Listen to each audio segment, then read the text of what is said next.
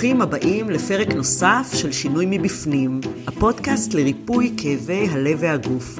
אני נורית פייט סגלה, מאמנת להתפתחות אישית ומאמנת להתמודדות עם כאבים כרוניים. גם הפעם נבחן מנקודת מבט אחרת כיצד אפשר לעשות שינוי מבפנים וליצור לעצמנו חיים יותר איכותיים, בריאים ומאושרים. הפרק היום מוקדש בשבחה של השגרה. דווקא בימים האלה, ימי מלחמה, ימי כאוס, אני רוצה לדבר על שגרה, על חשיבות השגרה, ואיך לייצר שגרה, גם ברגיל וגם בימי מלחמה. אז אה, למה אנחנו בכלל צריכים שגרה? גם אלה שאומרים לי, ויש כאלה, שהם שונאים שגרה, וצריכים כל הזמן גירויים ושינויים ואטרקציות, והם לא יכולים לסבול את השעמום כביכול ששגרה מביאה איתה, גם להם יש שגרה. הם פשוט אולי לא מוכנים להודות בזה, או אפילו לא מודעים לזה שיש להם שגרה. אבל בואו נסתכל רגע, למשל, מה קורה בבוקר. הם מתעוררים, מה הדבר הראשון שהם עושים? אולי הם שולחים יד לנייד, אולי uh, שותים כוס מים, הולכים לשירותים, מצחצחים שיניים, באיזו יד הם מצחצחים את השיניים? ואחר כך מה הם עושים? שגרה. קטנה, אבל שגרה. המוח שלנו זקוק לשגרה, כדי להבין איך עובד העולם, להרגיש ביטחון, לכן, גם אם באופן מודע אתם מנסים לשבור שגרה, עדיין יופעלו אצלכם אוטומטים מסוימים של שגרה. אבל זה לא קורה רק בבוקר. גם במהלך היום אנחנו יוצרים לעצמנו שגרות, למשל שעות קבועות של אכילה, שעות קבועות של אה, מקלחת, וגם בתוך פעולות מסוימות שלא נעשות באופן שגרתי וקבוע, יכולות להיות לנו שגרות, למשל פגישות עבודה, או יחסי מין. תשימו לב שגם בתוך ההתרחשויות הללו, יש לכם אולי סדר פעולות קטן מסוים שאתם עושים שגרתית כדי להירגע או כדי לתפקד טוב יותר. ואלה פעולות שאתם כנראה, או שאתם לא שמים לב אליהן, אבל הן כנראה מאוד מאוד עוזרות לכם. למשל, אולי לפני פגישה, יש לכם איזשהו אוטומט של לסדר את הבגדים, אה, לצחצח שיניים, אה, לקרוא עוד פעם את החומר לפגישה, אה, לעשות איזה שהן נשימות. תשימו לב, אולי יש לכם איזשהו סדר פעולות מסוים שאתם עושים. יכול להיות שגם ביחסי מין, הדרך שבה אתם מורידים את הבגדים, ניגשים לבן או בת הזוג, אה, מה קורה בתוך יחסי המין?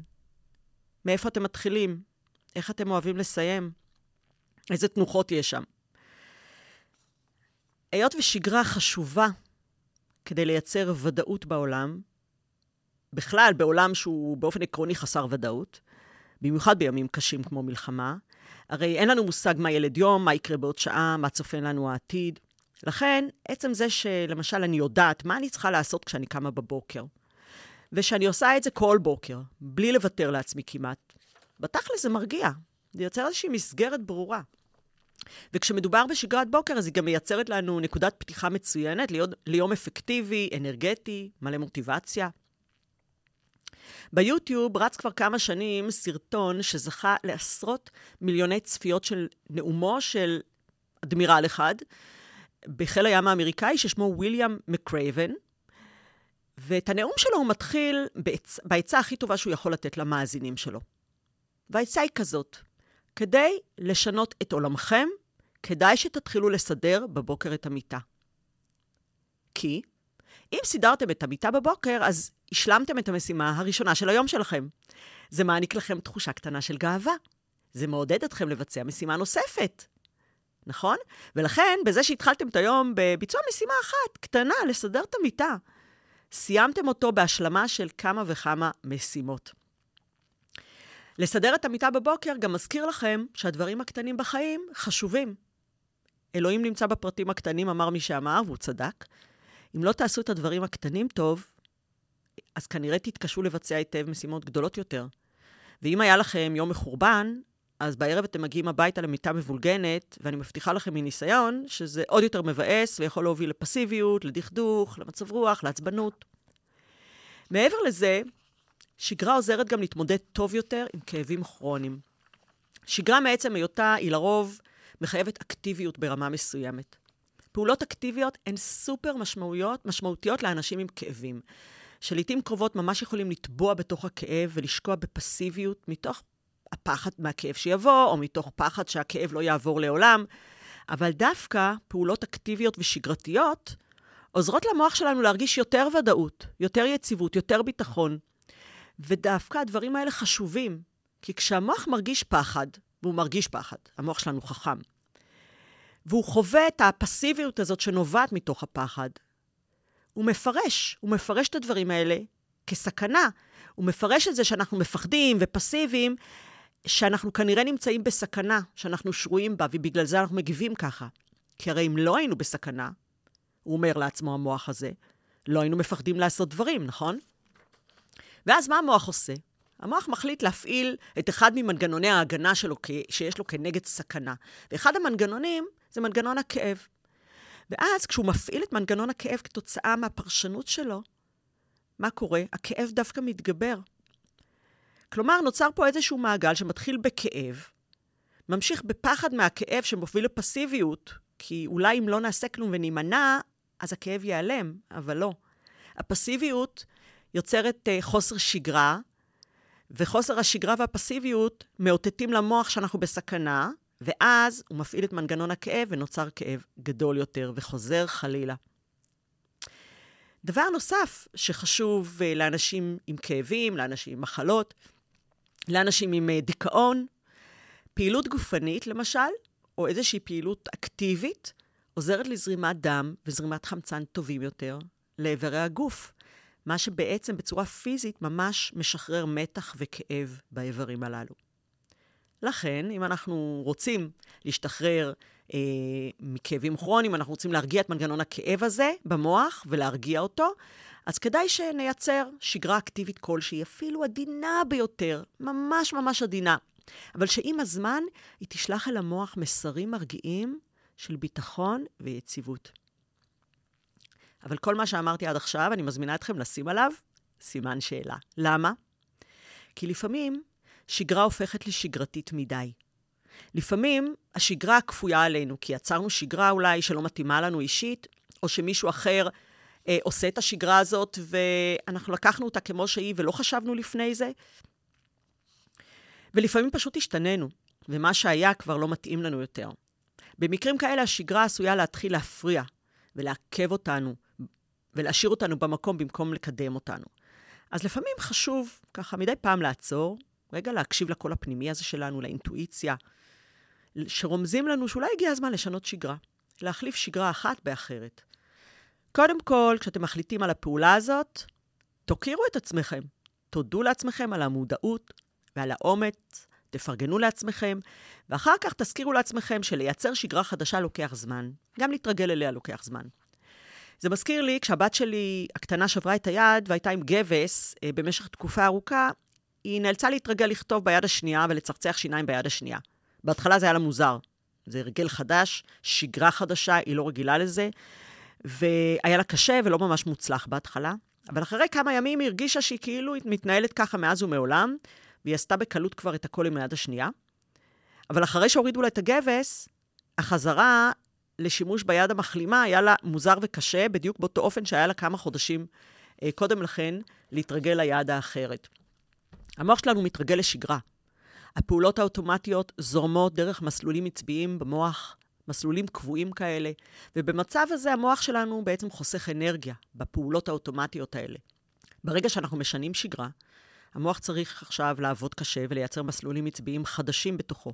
זה דורש ממנו מאמץ, זה דורש ממנו אקסטרה אנרגיה, כדי להתרגל לשגרה החדשה גם, ובסוף, גם זאת הופכת לאוטומטית. לכן, בזמן יצירת שגרה חדשה, אנחנו עשויים לחוש עייפות, תסכול. אה, אלה סימפטומים נורמליים כדי להשיג מטרה מעולה, שבסופו של דבר תשחרר אותנו מהצורך להתאמץ ולהוציא הרבה אנרגיה מוחית. וגם אה, עייפות תיעלם בסוף, התסכול ייעלם בסוף, ובמקומם בסוף נחוש רוגע, ביטחון, ודאות. תהיה לנו מסגרת חדשה. אז בואו נראה איזה פעולות אני אישית, אני, נורית, ממליצה לשגרת הבוקר. אה, ופה יש לי בשבילכם שבע המלצות לשגרת בוקר. וכמובן, מדובר פה רק על שגרת בוקר, יכול להיות שיש לכם גם שגרה להמשך היום, אבל אני לא מדברת עליה כרגע. הפעולה הראשונה שאני ממליצה עליה, עוד לפני שפקחתם את העיניים, הרגע הזה שבו המוח מתעורר. אתם עדיין במיטה, העיניים מבחינתי עדיין עצומות. אני מזמינה אתכם להגיד בלב תודה על דבר או שניים טוב שיש לכם בחיים היום. תגידו תודה מראש גם על היום שעומד להיות לכם, במין סוג של אמונה שמחשבה יוצרת מציאות. למשל, תודה על שנת לילה מספקת, ותודה על הפגישה המוצלחת שמתוכננת לי להיום. הפעולה השנייה שאני ממליצה, ליד המיטה יש לי אישית תמיד מחברת, מעין יומן כזה. אני מאוד אוהבת לכתוב בו, עוד כשאני במיטה. אז אחרי שאמרתי לעצמי תודה, פקחתי את העיניים, אני לוקחת את המחברת ומשחררת אל הנייר שאריות של חלומות, מועקות שפתאום מתיישבות לי. אני שמה לב שבזמן האחרון, בזמן המלחמה, אני מתעוררת הרבה פעמים עם תחושה כואבת ככה בלב, ומחשבות קשות שנכנסות לי, נכנסות uh, בלי שאני מבקשת. אז הכתיבה עוזרת לי לשחרר את זה, לשחרר את זה ממני ולהתחיל את היום עם לב קצת יותר קל. זה לא שאני שוכחת מזה, אבל זה עוזר לי, עוזר לי להתחיל את היום קצת אחרת. הדבר השלישי, תאמצו את חוק חמש השניות של מל רובינס. מל רובינס היא מאמנת אמריקאית מאוד מפורסמת, ויש לה את חוק חמש השניות. תספרו מחמש עד אחת, והופ, תורידו את הרגליים מהמיטה. חמש, ארבע, שלוש, שתיים, אחד, מתיישבים. זהו, אפשר להגיד שהיום מתחיל. הפעולה הרביעית, לשטוף את הפנים במים קרים ולצחצח שיניים. שתי הפעולות האלה ישר מעוררות, מרעננות, מורידות מעלינו את קורי השינה, וכמובן גם את הריח הרע מהפה. זה אף פעם לא מזיק. הפעולה החמישית, מבחינתי זה must, זה פעילות גופנית. אני באופן אישי, אין כמעט יום שאני לא מתחילה בפעילות גופנית כלשהי. זאת אומרת שאני עושה פעילות כלשהי בין 6 ל-7 פעמים בשבוע. מה למשל? יום אחד אני יכולה לעשות הליכה בחוץ, אני עושה קצת מתיחות, יום אחד אני בוחרת איזה שיעור מול היוטיוב, בסלון בבית, יום אחר אני הולכת לחדר כושר אה, בבוקר. הכל לפי רמת האנרגיה שיש לי באותו בוקר, ולפי זה אני אבחר את הפעילות ואת רמת הפעילות וקצב הפעילות שאני רוצה לעשות היום. בימים אנרגטיים, למשל, אני יכולה להחליט שאני הולכת בחוץ, גם במיוחד בימים יפים, אני הולכת, הולכת יותר זמן, הולכת יותר מהר. בימים פחות אנרגטיים, אולי אני אבחר איזשהו שיעור ביוטיוב, שיעור קל, אני לא אבחר שיעור מתקדם. בימים שהגב מציק לי, אני אבחר פעילות שאני יודעת שעושה לי טוב ומשחררת לי את הגב.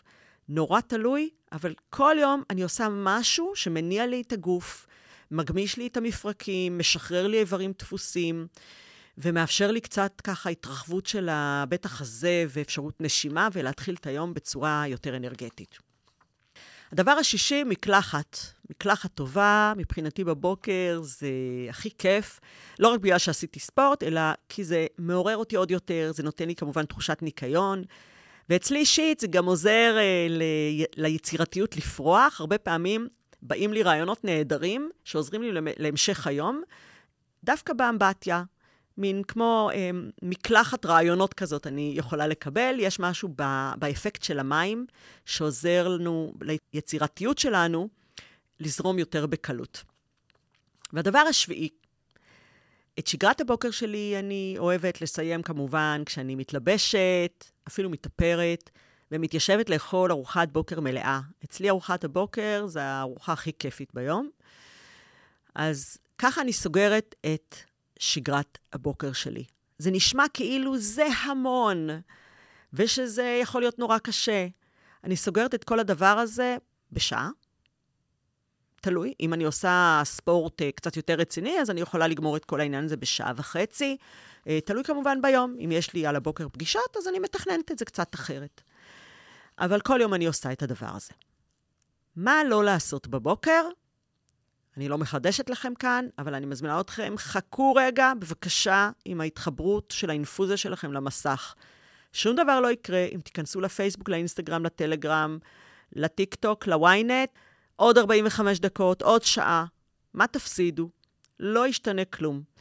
תנו לעצמכם עוד כמה דקות של ניקיון נפשי, של שקט, של שלווה, בלי שכל הרעל של החדשות מסביב, ושל כל מיני דברים ששייכים לאנשים אחרים, מחשבות של אנשים אחרים, רעיונות של אנשים אחרים, ייכנסו לגבולות שלכם. תנו לעצמכם רגע להיות רק עם עצמכם. אז אנחנו בימי מלחמה. תחושת הסכנה מוחשית, תחושת האי-ודאות גדולה, הדאגה והמתח ברמות גבוהות, ולכן דווקא בימים האלה אני ממליצה בחום כן לייצר לעצמכם איזושהי שגרה. גם אם תיקחו רק סעיף אחד מכל מה שהצעתי לכם כאן, זה מבורך. לסיום, אני רוצה להקריא לכם קטע אנונימי שמצאתי ברשת, שמגדיר שגרה, אבל שגרה עם האות עין בסוף. מהמילה שגרה ורע. שגרה, שם עצם. היום-יום הרגיל בתוך האסון שכבר התרגלנו אליו, הפעולות הפשוטות שאנו ממשיכים לבצע, כדי להכניס מעט ודאות וסדר אל תוך הכאוס של התקופה בה אנחנו נמצאים. יכולת ההסתגלות האנושית שמאפשרת לנו לשטוף כלים ולהתעצבן על יתוש גם בתוך טראומה קולקטיבית מתמשכת. אז זאת uh, הגדרה של שגרה, אחת ההגדרות. אתם מוזמנים לשתף אותי בתגובות מהי שגרת הבוקר שלכם? בכלל, מהי שגרת המלחמה שלכם, או שגרת היום שלכם? האם שיניתם משהו בשגרה שלכם בעקבות המצב? ומה עוזר לכם לייצר תחושת ודאות בימים האלה? אני מאוד אשמח לקרוא את התגובות שלכם. זהו, עד כאן. הפרק הזה הוקלט באולפני ספריית בית אריאלה בתל אביב, ואם היה לכם מעניין ואהבתם את הפרק, אל תשכחו להירשם לפודקאסט, להתעדכן על פרקים חדשים שעולים, וכמובן לדרג, לדרג אותו חמישה כוכבים, ברור, אה, מה שיעזור לתפוצה שלו ליותר אנשים. אני אשמח גם לקבל פידבק שלכם על הפרק, והאופציה הזאת אפשרית בספוטיפיי. ודרך הלינקים הנוספים שמצורפים בתיאור של הפרק, אתם יכולים להמשיך ולעקוב אחרי התכנים שלי. תודה רבה שהאזנתם. ונשתמע בפרק הבא. ביי ביי.